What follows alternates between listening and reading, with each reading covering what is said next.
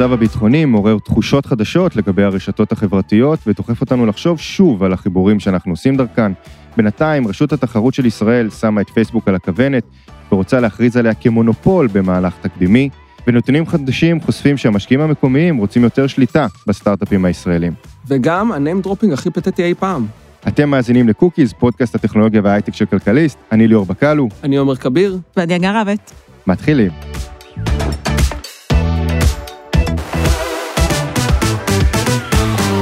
בשבוע שעבר החזיר את הרקטות לשמי ישראל, תושבי המרכז מצאו את עצמם רצים לחדר מדרגות. עומר, אתה, אני, הגר, היינו ביניהם. היה לך טייק קצת מעניין על האופן שבו זה שם... קצת מעניין. קצת מעניין. כן. זה לא יעלה לך לראש. כן, טוב. אתה יודע, אה, שלוש בבוקר או שתיים בבוקר, אף אחד לא זוכר, ואתה יושב בחדר מדרגות עם ילד אחד בן חמש שמנסה להירדם לך לברכיים, ילד בן השמונה חודשים, אה, תינוק בן שמונה חודשים, צורח בידיים של אמא שלו. ומכרו לנו, טענו לנו בשנים האחרונות את הקייסים של רשתות חברתיות כמשהו ש... של המדיה החברתית, כמשהו שמחבר אותנו, כמשהו ש... אתה יודע, האמירה של צוקרברג הקלאסית, אני רוצה לחבר את כל העולם, אבל אני יושב שם בשלוש לפנות בוקר. אני יודע מה קורה בערך כמו כל אחד אחר, זאת אומרת, יש פיצוצים, יש אזעקה. אתרי חדשות לא נותנים שום דבר שאני לא יודע עליו. אני מסתכל, הארץ, ynet, כלכליסט, אין שם מידע, שאתה מדווחים במשך רוב הזמן. היו אזעקות, היו פיצוצים, היו נפילות, אני לא צריך אותם בשביל זה. והרשתות החברתיות, לא, הן לא עושות לי את זה, אני לא יודע איך להגיד את זה. הן לא מחברות אותי לשום דבר. בקבוצת הוואטסאפ המשפחתית מדברים, כן, אצלנו זה ככה, ואצלי זה ככה, ולא, אין לי כוח לזה, באמת אין לי כוח לזה. וברשתות חברתיות כולם מספרים על חוויות מהממ"ד שלהם, ואיך שמתי כאן את הטלוויזיה, ואיך השתפצרתי בממ"ד, או איך ברחנו לחדר מדרגות, והנה שמעתי עוד פיצוץ ועוד בום. ו... וזה יוצר תחושה של ניכור מסוים. זאת אומרת, אתה מרגיש שהכל סתמי, המילה הנכונה, אני אפילו בטוח שאני המילה הנכונה, שהכל סתמי, שהכל... שהרקטות שורקות, המוזות שותקות גם? כאילו אין מה... אפילו מוזה, אין, אין כלום. זה... זה הכל כל כך בנאלי ומיותר, ומדהים שבסוף ה... מה, ש... מה שעובד יותר טוב זה הרשת החברתית הפיזית, שמשום מה הדיווחים הכי עדכניים, כן. וגם הכי מדויקים באופן מפתיע, לא הגיעו מהרשתות החברתיות או, או מהערוצים המסורתיים, אלא דווקא מהשכנים, מקומה למעלה או מקומה למטה, או מהקומה שלך, שאין לי מושג איך הם ידעו, אבל אתה יודע, לפני... הם ידעו מהרשתות החברתיות. כן, כן, שיש להם פשוט חברים יותר מוצלחים יכול משלך. להיות, יכול להיות, אולי לא. אולי זה לא, אולי, את יודעת, פעם לא רשתות חברתיות, שמענו דברים לא רשתות חברתיות, אולי פשוט מכיר מישהו שנמצא שם. רב סרן שמועתי עבר מזמן לוואטסאפ. כן, יכול להיות. ו... ואתה מרגיש שהטכנולוגיה אה, במובן מסוים החזיבה אותך. היא לא, כשאתה, מה שצריך אותה, היא לא עושה את מה שהיא רוצה. ואני חושב, דוגמה מצוינת, אתה יודע, אנחנו רגילים שכל אחד הוא במרחק של אה, שנייה מאיתנו. Okay. אנחנו כותבים והוא ישר עונה ויש כאילו זמינות מלאה כל הזמן, שזה, יש איזה בעיות אחרות משלהן. אבל כשהשכן מקומה שבע, הילד הגדול שלה מחוץ לבית, הוא מנסה במשך דקות ארוכות מאוד לתפוס אותו, כי הוא יודע שהוא נפילות בחוץ. כן. והוא לא עונה. ובוואטסאפ אין וי כחול. אז אתה אומר, וואלה, כאילו... המחיר של מחוברות היתר הרגילה. לא, זה... משהו, זה נש... כאילו... בשביל מה זה טוב, בשביל מה זה טוב, ואז אחרי שהוא תופס אותו גם, אומר לו, תהיה, תמצא מקום בטוח, היה נפגעים בחולון, ואתה... ובן אדם יושב בחדר מדרגות עם השני ילדים היותר קטנים שלו, ואין לו מה לעשות. הוא לא יכול לעזור לבן שלו, לא יכול לעשות כלום בשבילו. ונשבר לך הלב. כי ממש נשבר לי הלב כשאני שומע אותו, איך הוא... חסר אונים. כאילו, הוא לא יכול לשלוט בגורל של עד שלו, אין לו... וכל הטכנולוגיה שלנו שמקיפה אותנו, לא מעצימה אותנו בשום אופן. לא... לא נותנת לנו, זה בסוף רק הסחת דעת, שלא, שלא, שבאמת, כשאנחנו צריכים אותה, היא לא באמת נותנת לנו משהו. אני רוצה לקחת אותך אחורה עשר שנים, אה, טיפה יותר לאירועי האביב הערבי. אני זוכר שאז אתה במיוחד היית אז מלא תקווה לגבי התפקיד החדש והמרגש נכון. של אה, רשתות חברתיות כמו פייסבוק וטוויטר, אה, פיצ'רים כמו פייסבוק לייב לדעתי ממש היו אז בחיתולים שלהם, בתור אה, איזשהו אמצעי, נקרא לזה דמוקרטיזציה, אה, במדינות שדמוקרטיזציה הייתה מונח קצת זר להן בחלקן. אה, קיבלנו שצף של חומרים כן. ו- ו- ותכנים, אה, הקלטות וידאו, אה, דיווחים אה, טקסטואליים, שתקשורת הממסדית לא, לא הייתה מסוגלת להגיע אליהם. אה, מאז עברנו הרבה, התפכחנו, אה, גם עכשיו אני מרגיש, אנחנו לא באוויר הערבי, אבל אה, שלוואטסאפ ולרשתות החברתיות יש איזשהו תפקיד לפחות בלהעביר תכנים, לצורך העניין סרטונים שאני בטוח שגם אתם ראיתם, של אה, שיגורים, של, של יירוטים, אה, וזה היה גם משהו שבסבבי הלחימה הקודמים גם כן אה, נחשפנו אליו. נכון, זה באמת הגיע, וזה הגיע אה, מאוחר יותר. זאת אוקיי. אומרת, זה ברגע שאתה יושב שם במצוקה של אותן שעות, אה, ואני מדבר על הערב הראשון שהיו את כן. השיגורים על תל אביב, וזה לא, עוד לא, לא היה את הדברים האלה, ולא לא תרם לך כלום. בסוף כאילו פשוט שמתי טלפון בצד, קראתי ספר. כאילו, זה נתן לי יותר מאשר לגלול אינסופית בפיד של פייסבוק, של טוויטר, או לרפרש את האתר. אסקפיזם בריא יותר, כן. ולגבי מה שאמרת, אה, באמת, לפני עשר שנים הייתה תקופה הרבה יותר נאיבית. אה, ומה שאני שם לב אליו באחרונה, שיותר משרשתות חברתיות הן כלי לקידום דמוקר... דמוקרטיזציה או דמוקרטיות, הן הפכו לכלי בידי גורמים עוצמתיים אה, לערער דמוקרטיות. אה, ראינו את זה בבחירות בארצות הברית, ראינו את זה בבחירות האחרונות ב-2020 אה, ובקפיטול, אה, וגורמים אחרים לשלוט באוכלוסייה, זאת אומרת, אה, בסופו של דבר רשתות חברתיות לא ראינו הביאו את זה. בפיליפינים במקום אולי אחד הראשונים. באמת. נכון, נכון, נכון. ברשתות החברתיות לא הביאו בסוף דמוקרטיה למרבית מדינות העולם הערבים, לא הביאו דמוקרטיה למצרים, אנחנו ראינו מה קורה בסוריה עדיין. זה... באיראן גם היה איזו תקווה, מהפכה ירוקה עוד לפני מהפכת האביב הערבי. אין, הכוח שלהן, שדמיינו שיש להן, או שמכרו לנו שיש להן, ככלי להעצמה של יחידים, הוא מאוד מוגבל. בסוף, מי שיש לו, החזקים אלה שיודעים לתמרן אותו ולהפעיל אותו לטובתם. וטובתם היא בדרך כלל מאוד שונה מטובתנו. זה, זה נכון ולא נכון, כי אם אנחנו מדברים אה, ספציפית על, עומר מדבר יותר על, אה, נדמה לי, תקן אותי אם אני טועה, חוויה רגשית ברשתות החברתיות ב, גם, נכון. כן. בתקופה הזאת. אה, אז נכון, אתה, אתה צודק, זה, זה גם נורא תלוי איך אתה בוחר לעצב לך במרכאות את, ה, את הפיד ברשתות החברתיות, אבל אני חייבת להגיד שהחוויה שלי הייתה שונה ממך. אה, אני, נגיד, יש קבוצה בפייסבוק, קבוצה מצוינת בפייסבוק, שאני ממש ממליצה להסתכל עליה, לא קבוצה, סליחה, דף, שנקרא אנחנו שמעבר לגדר, אה, שמביא קולות של, אה, של פלסטינאים בתקופה הנוכחית, בעיקר מעזה, ולראות מה הם חווים. וזה קולות שאין להם שום מקום בתקשורת המיינסטרימית. באמת, אנחנו לא נחשפים אליהם בשום צורה, אולי מדי פעם באיזה בלוג או אתר קצת יותר על הקשת השמאלנית, מביאים איזה טור דעה ו- ותחושות של איזה מישהו שמתנסח היטב, אבל אה, לקבל תמונת מצב קצת יותר גדולה, אנחנו לא מקבלים את זה בשום צורה, אנחנו רק מגדילים את הבידוד שלנו, כל אחד ב- בעמדתו. אני רוצה לתקוף אותך בכלל, מה שאת אומרת זה נכון, אבל יש גם את השאלה, מי נחשף לעמודים כמו זה שאת מדברת עליו? כי בסוף, מי שרואה את העמודים האלה זה אנשים שהם יותר כמוני וכמוך, שהעמדה הפוליטית שלנו היא מאוד מוגדרת ומזוהה. אבל העמודים האלה קיימים שם. הם קיימים. אבל יש שם ש... מה קיים, ויש שאלה מי רואה את זה. כן. ועד כמה העמודים האלה אבל אז מגיעים- הביקורת שלך היא ביקורת על ה- על התקשורת המיינסטרימית. לא, לא, לא. זה הביקורת שלו היא ביקורת על אלגוריתם בעצם. האלגוריתם, או על... אה, כן, האלגוריתם הוא על מה שקרוי אה, הפילטר באבל, בועת כן. הפילטר.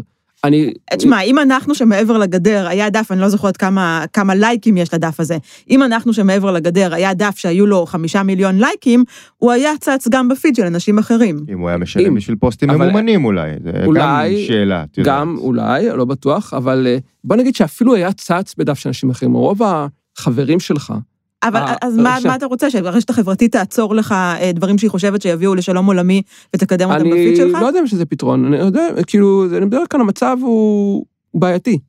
גם ברשתות החברתיות, שכביכול יש ריבוי של קולות, בסופו של דבר הקולות שאנחנו נחשפים אליהם, ברובם הגדול, הם קולות שמחזקים ומאששים את העמדות שאנחנו, ואני רואה את זה קורה, כאילו, אני רואה העמדות דברים, הקיימות שלנו. זה העמדות הקיימות שלנו, שמבצרים את העמדות שלנו, או שמאפשרים לנו להתחזק במקומות שאנחנו לא בטוחים בהם, אבל שהם נוטים לא לכיוון שלנו. מאתגרים אותנו. כן, כמו- ואם יש משהו מאתגר, אז אה. אתה יודע, הוא יגיע, יצוץ לך במקרה, יבליח לך פה ושם, אבל הוא יבלע בכל הרעש הזה, זה בעיה.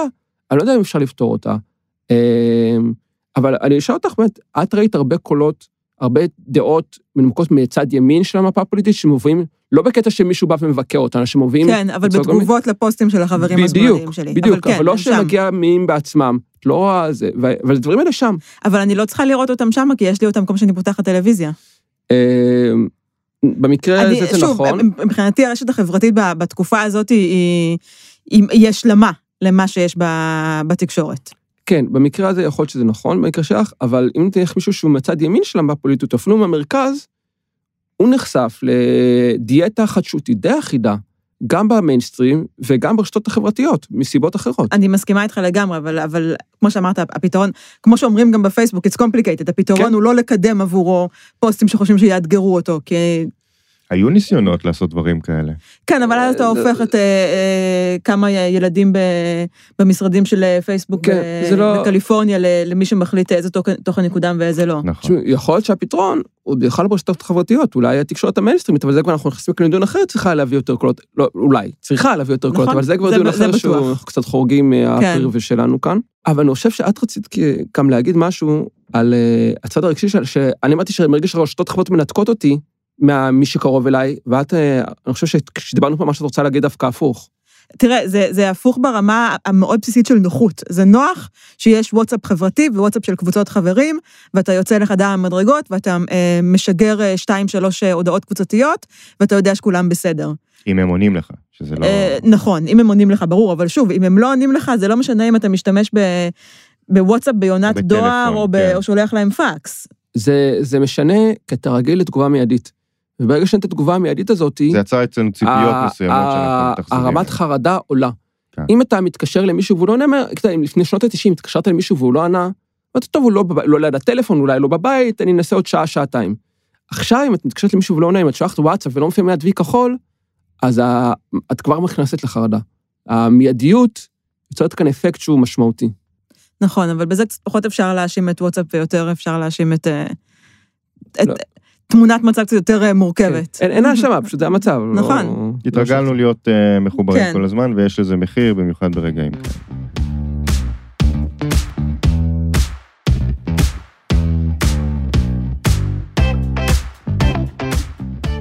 עומר, רשות התחרות עשתה צעד יחסית מעניין בכיוון של אה, רגולציה רשתות חברתיות, ספציפית הענקית פייסבוק, בשבוע החולף. מה, מה קרה שם? כן, אה, רשות התחרות הודיעה בשבוע שעבר שהיא שוקלת להטיל על פייסבוק אה, קנס של 6 מיליון שקלים, מכיוון שהיא החליטה שפייסבוק היא מונופול, ולא דיווחה כמו שהיא מונופול אחר, אבל שתי רכישות שביצעה ב-2018 וב-2019. הסיפור כאן זה לא הקנס שזה סכום מגוחך שפייסבוק עושה ב-11 וחצי דקות, 6 מיליון שקל. 6 מיליון שקלים, כן, כן. אה, אלא הניסיון להכריז עליה כמונופול, אה, פעם ראשונה שבעצם נעשה דבר כזה בתחום המדיה החברתית, בתחום הדיגיטל בישראל. אה, מעבר לכך, מה שמעניין גם זה איך שהיא מנסה לעשות את זה. לא כמו שמקובל באמצעות אה, חישוב ההכנסות שלה מכלל השוק הרלוונטי, זאת אומרת, אה, לקבוע שפייסבוק היא מונופול בשוק הפרסום הדיגיטלי, אלא לקבוע שמונ... שפייסבוק היא מונופול בתחום הרשתות החברתיות הצרכניות על סמך היקף השימוש בה. היא טוענת על סמך סקר שהם עשו ועוד מסמכים שהם אספו, שלפייסבוק יש נתח שוק, שלפייסבוק ולאינסטגרם יש נתח שוק משותף של יותר מ-50 אחוז, מה שהופך אותם דה פקטו למונופול, מה שהיה מחייב אותה לדווח, אה, וכמובן שאם באמת יצליח המהלך ופייסבוק תוכרז כמונופול, זה יחייב אותה בכל מיני מגבלות שונות שיכולות על מונופולים, עם הרבה השלכות, כמו למשל אה, איסור אפליה, איסור סירוב שירות, דיווח אה, וקבלת אישור לפני כל רכישה, עם באמת הרבה השלכות אפשריות, שפייסבוק כל מתכוונת להתנגד אליהן, גורם שמכיר את עבודת הרשות אמר שהם צופים קרב עקוב מדם בנושא הזה. כשאתה אומר נתח שוק משותף של מעל 50 אחוז, נתח שוק ממה בעצם? אה, זו, זו שאלה מאוד טובה.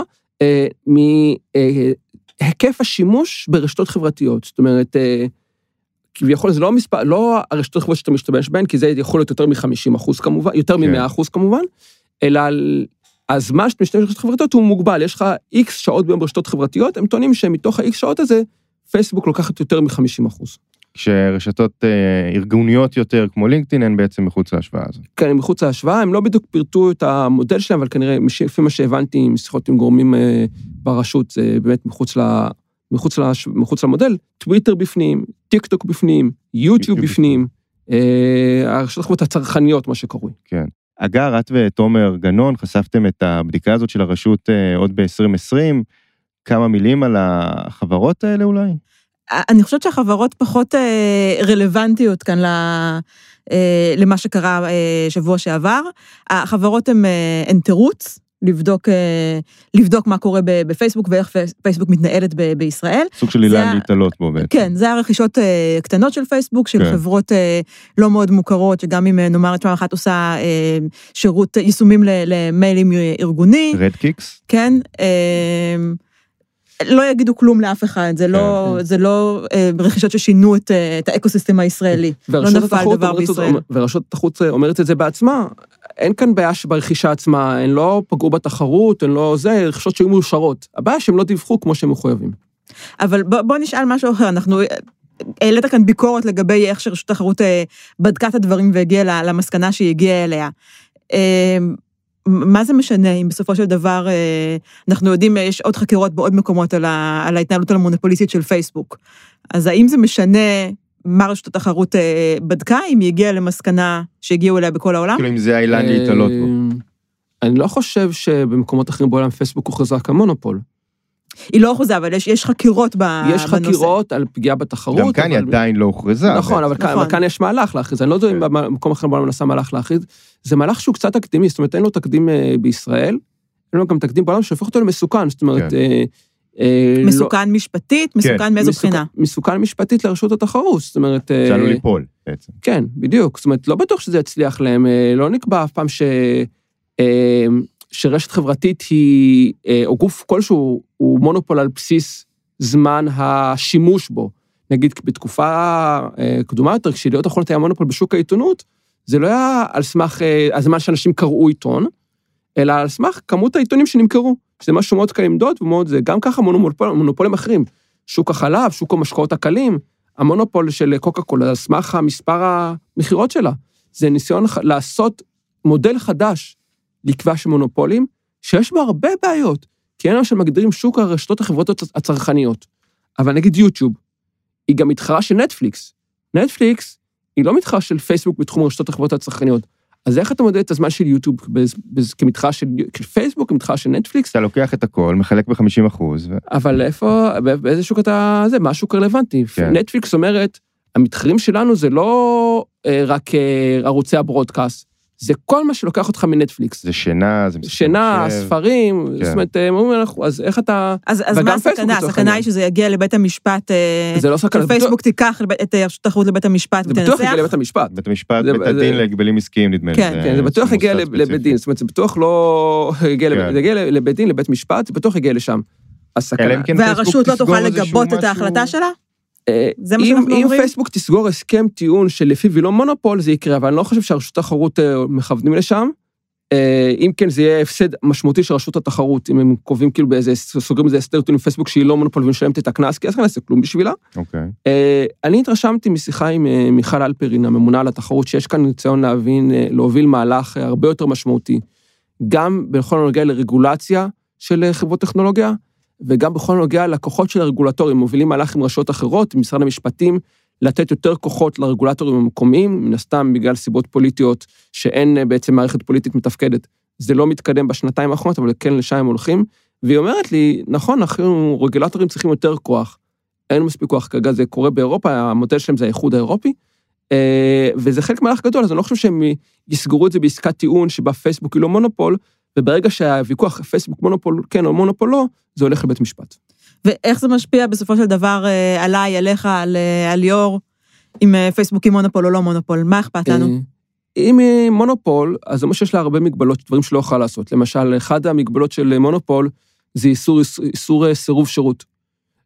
ואז למשל, אנשים שפייסבוק חסמה, כמו למשל, או אמיר חצרוני, או משתמשים אחרים, שאמיר חצרוני אגב מנהל מהליך מאוד ממושך מול פייסבוק בנושא הזה, יכולים לבוא, להגיד לבית משפט, היא חסמה אותנו שלא כדין. אם מונופול היא לא יכולה לחסום אותנו, ויכול להיות שבית משפט יגיד לפייסבוק, נכון, אתם מונופול, אתם לא יכולים לחסום משתמשים, אתם לא יכולים לסרב שירות. מתי אנחנו צפויים לראות את המהלך הזה קורם עור וגידים ומשפיע על חיינו באמת? לפייסבוק יש 60 יום להגיב להחלטת הרשות, מן הסתם אה, תנסה לדחות, לא תקבל אותה, וזה יתגלגל משם, אנחנו אומרים כאן על חודשים, אם זה יגיע לבית משפט הזה שנים, לא משהו שיקרה בקרוב. וכמו הרבה מהלכים רגולטוריים, עד שזה כבר ייפתר, פייסבוק תהיה במקום אחר לגמרי, אה, עם הרבה יותר כוח והרבה יותר עוצמה והרבה יותר אה, קושי להסדר אותה. אנחנו יכולים לצפות למהלכים דומים לענקיות אחרות, כמו גוגל למשל? אני חושב שכן.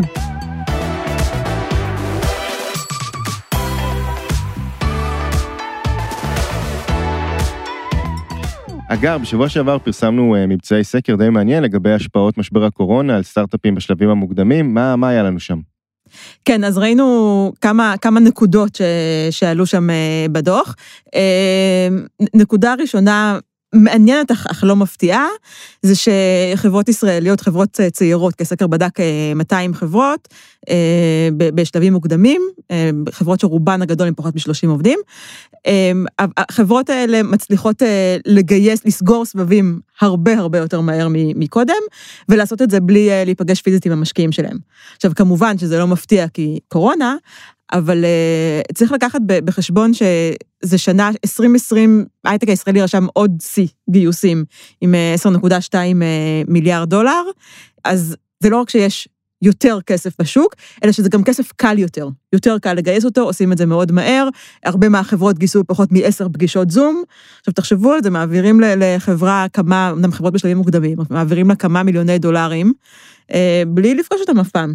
כמה כן. פגישות זום, וכולנו היינו בפגישות זום, אנחנו יודעים כמה האינטראקציה בפגישות זום היא אה, מועילה ומפרה. כן. כן.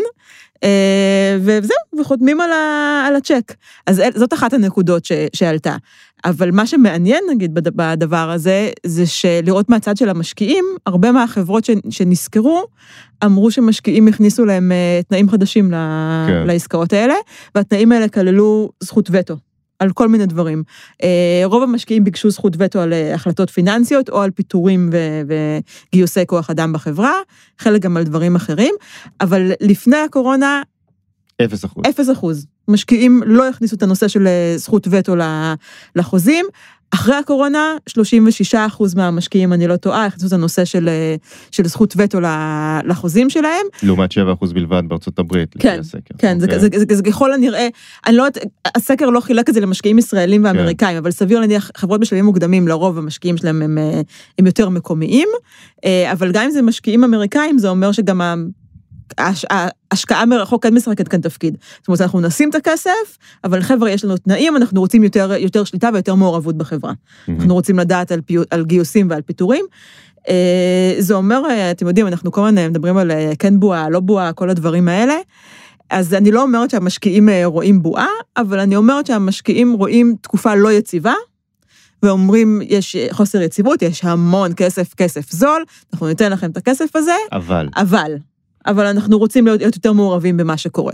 זה בניגוד אז... למגמה של אה, מייסדים שיש להם אה, זכויות וטו משלהם על כל מיני דברים, נכון? מניות שליטה, נכון. הנפקה של איירון סורס למשל, כן. בלטה בהקשר. זה מגמה שגם לדעתי כבר בדעיכה כבר כמה שנים. נכון, אבל ההנפקה של איירון סורס מראה שהיא קיימת כאן והיא לא קיימת כן. רק ב...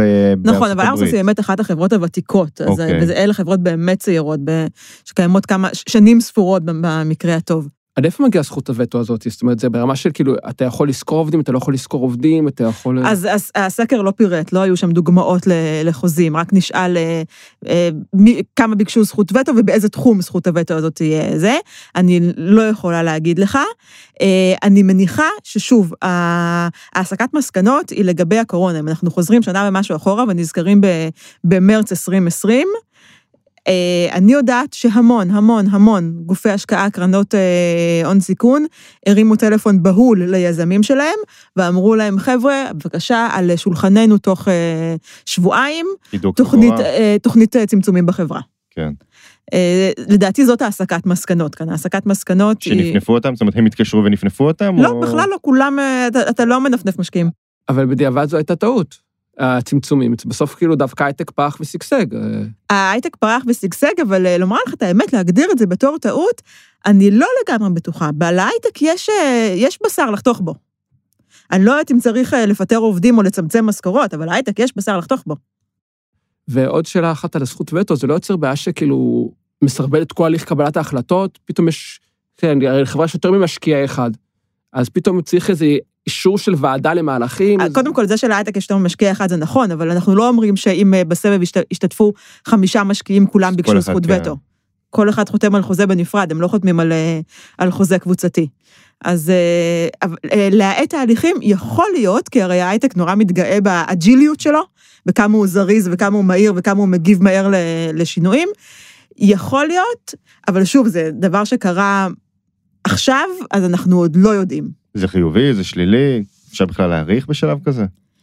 קשה להעריך בשלב כזה. כמו שאמרתי, אנחנו, אתם יודעים, ההייטק אה, פורח ומשגשג ומוביל כאן את המשק הישראלי, אבל אה, לא הכל ורוד בהייטק, אנחנו יודעים שיש אה, כמה רעות חולות בתרבות הארגונית של ההייטק.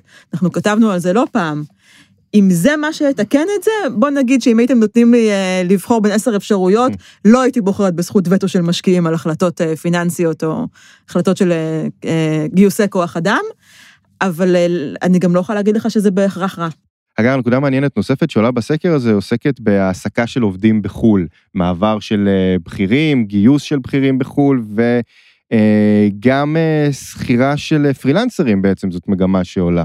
נכון, אז אפשר לחלק את זה לכמה דברים, אני אנסה להיות אה, יחסית קצרה ולא לרדת כאן לפרטים. אחת הנקודות ש, ש, שחברות נשאלו עליה, זה הקמה של בסיס ראשון בחו"ל, זאת אומרת, שלוחה ראשונה בחו"ל.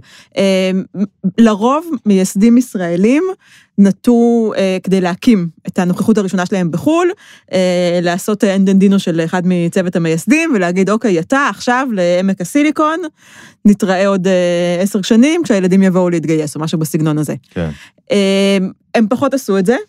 אני מניחה שגם בגלל הקורונה, אה, אבל זו דווקא נקודה שאנחנו יכולים לראות בה לגמרי צעד חיובי. כי אה, זה שיזם ישראלי מרגיש את הצורך לנסוע בעצמו, זה אומר שהוא חייב לשמור את השליטה על החברה, והוא לא מאמין שמישהו אחר יכול לעשות את זה.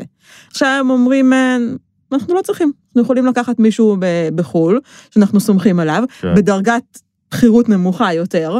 אה, אבל עדיין C-Suite level.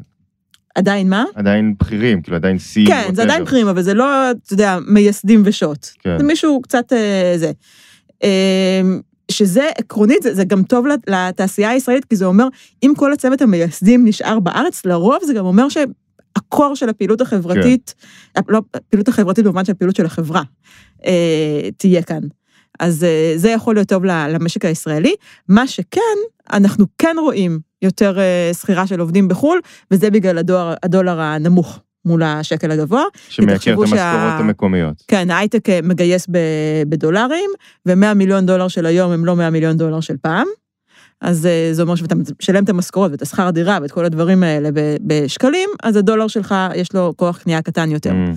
אז הם כן הולכים ושוכרים אה, עובדים בחו"ל, עובדים זולים יותר, עדיין המו, הרבה מהם באוקראינה, אבל אה, אנחנו רואים גם קצת יותר פזילה להודו ולפולין, לכל מיני מקומות, שיש בהם עובדים, עובדי פיתוח זולים יותר. זה נשמע מטריד קצת, המעבר הזה של גיוס עובדים בחו"ל, העצמה הזאת של המגמה. אז, אז זה תלוי, יש לזה לגמרי צד, צד מטריד, כי אתה צודק, זה, ההאבים האלה שפותחים בחו"ל הם בדרך כלל אה, למשרות ג'וניור, כי אתה לא תעביר את, עיקר צוות הפיתוח שלך לאוקראינה, אתה תשים שם 20, 30, 40 מפתחים אה, זוטרים, אה, אבל אלה משרות הכניסה להייטק. כן. ואנחנו כל הזמן מדברים על הקושי לשלב אוכלוסיות כן. בתת ייצוג בהייטק. זה המשרות שהם אה, משתלבים בהם, כלומר, אם זה משרות פיתוח, אנשים שעושים את, ה, את הבוטקמפים ואת כל הדברים האלה, זה המשרות, משרות ג'וניור זה המשרות שהם משתלבים בהם. אם יהיו פחות משרות כאלה בארץ, אה, המצב הזה לא ישתנה.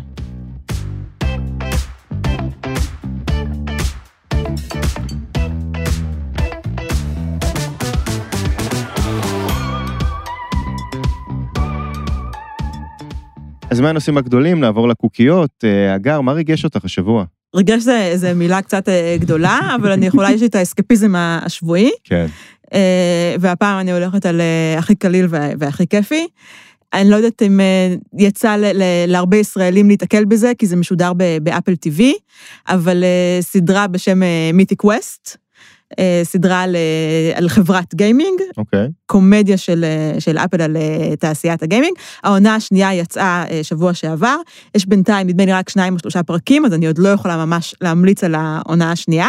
אני כן ממש ממליצה למי שלא ראה, אני חושבת שזה הרבה אנשים, לחזור ולראות את העונה הראשונה. יש קושי, יש הרבה סדרות מנסות לייצג את, את עולם הטכנולוגיה, הרבה סדרות וסרטים, הרוב הממש מוחלט שלהם זה כישלון מוחלט ו- ו-. ופתטי, של כל מיני אה, אה, האקרים. מזעזע, כן, הגיחוך של עומר ממש. במקום כאן, ממש, כן. אבל אה, הס- הסדרה הזאת היא אחרת. קודם כל, היא, היא קומדיה מצוינת, דמויות נהדרות, והיא באמת, היא, היא מרגישה שהיא מזככת כאן את, ה, את הפתטיות של, ה, של התעשייה, אבל גם הרבה מהקסם שלה. אוקיי. אני נחשפתי בשבוע החולף אה, לתופעת רשת של אה, סרטוני בישול אה, ביזאריים, של אנשים חזק שלוקחים... אה, בבישול ברשת. כן, אני יודע. שלוקחים, נחשפתי לזה דרך אינסטגרם, ואז הבנתי שדרך כתבה באיטר, שמדובר בתופעה של רשת יוצרי תוכן, של אנשים שלוקחים ומכינים נגיד את הפסטה שלהם על השיש עצמו, פשוט שופכים את כל הדברים, מערבבים אותו במקום. מישהי שעושה קוקטייל אה, שכולל סוכריות גומי, שתי גלידות בצבעים זרחניים, אה, פנטה ספרייט וכל מה שאתם רוצים, שכל זה היא עושה בתוך אסלה שהיא סתמה קודם. אה, כן, דברים נורא מוזרים, שהמטרה. שלהם היא לייצר אה, תגובות, קצת כמו התגובות של עומר, אבל כמו שאתם יודעים באינטרנט, אה, היה לי קולגה פעם קרא לזה הקלקת זעם, אה, או במקרה הזה זה הקלקת גועל, זה יוצר את האינטראקציה, זה יוצר איזושהי שיחה, והנה אני מדבר על זה. לא ברור לנו אה. למה, אבל בסדר. יואו, זה ריגש אותי. באסלה, באסלה, יואו. כן, אני, אה, ואחרי זה היא מוציאה, והיא אה, והיא אוכלת את זה? היא לא אוכלת את זה, אוקיי. אבל היא מוזגת כוסות, ומראים אה, אנשים, מגישה את זה לאנשים, כן, לאויבים למדה. את זה מזה, כן, אבל אף אחד לא לא רואים אנשים שותים בזה. זה זה קטעים מתוסרטים, בסופו אוקיי. של דבר, אבל אתה לא. מבין את זה בהתחלה, והרבה. אנשים טועים בזיהוי. כן, איזה נזקים שמישהו עוד יעשה את זה באסלה שלו, לא רוצה אני לחשוב לא- אפילו. מקווה שלא. אני- אל אני- תנסו את זה בבית. עומר, מה ריגש יש אותך? לי הרגשה מוזרה שבקהל הוא עדיין לא המשפיען שהוא... אה, שאתם חושבים שהוא. אני לא חושב שאני משפיע על אף אחד. כן, אפילו לא על עצמי. יואו, במיוחד לא על עצמך. אה, טוב, אז אה, ספר חדש של אה, אנדי ויר, המחבר של דה מרשן, שהיה סרט אה, שנודע בשם העברי הגרוע להציל את מרק בטני, אה, וכמו הספר הראשון שלו, הרבה מדע, הרבה סיפורים קטנים בתוך הספר על איך דברים במדע עובדים, איך אפשר לעשות דברים במדע, הוא בנקודות מסוימות אפילו מדריך אופרטיבי לעשות דברים מאוד שימושיים, כמו איך למדוד חפצים באפס כבידה. מאוד אה, שימושי. כן, ומאוד מעניין, בין כאילו... זה לבין בישול באסלה, נו, אה, הקפנו כאן את כל ה... כן, כן. כל מגוון וזה האפשרויות. מאוד מעניין, מאוד מפתיע. אה. כתוב, מאוד מעניין, מאוד מפתיע, כתוב בצורה מאוד קולחת ומענה לקריאה מאוד קלילה. הספר המושלם לקרוא בחדר המדרגות בזמן אזעקה, וגם אני הבטחתי את ה-name dropping הכי פתטי אי פעם. אז אנדי ויר הוא החבר לשעבר של אחות, של אשתו, של האח, של הבת זוג שלי, ופעם, פעם כמעט אה, פגשתי אותו באירוע משפחתי. אז הנה, אז כמעט היה לנו גם name dropping. יפה מאוד. it dropped, the name dropped, Your name drop, the כן. name dropped. גם ה- Still dropping. וגם הוא ההתרגשות עוד לא שלי. הגיע. הבטחתי שזה יהיה פתטי. בעיה. הוא עוד לא פגע ש- אני חושב בקרקע. שעמדתי בהבטחה שלי. אין ספק שעמדת בהבטחה שלך, אני לא יודע, זה מתחרה יפה באסלה. אה, עד כאן הקוקיות שלנו והקוקיז שלנו להשבוע. אני ליאור בקלו, אני עומר כביר, ואני אגר רבת. תודה לרועי ברגמן מכלכליסט ולאופיר גל מסוף הסאונד. נשתמע בשבוע הבא.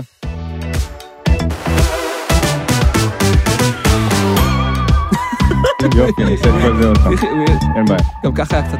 כן, כן, אה, פודקאסט הטכנולוגיה. והי- אוקיי. הטכנולוגיה טכנולוגיה וההייטק. מה אמרת? תיכנס לדמות, בקלו. תיכנס לדמות. אהבתי שקראתי שם. מקודם, זה לא בקלו. נו, נכון, מה אני יכולה לעשות? חשבתי על זה. סבבה, טוב, די.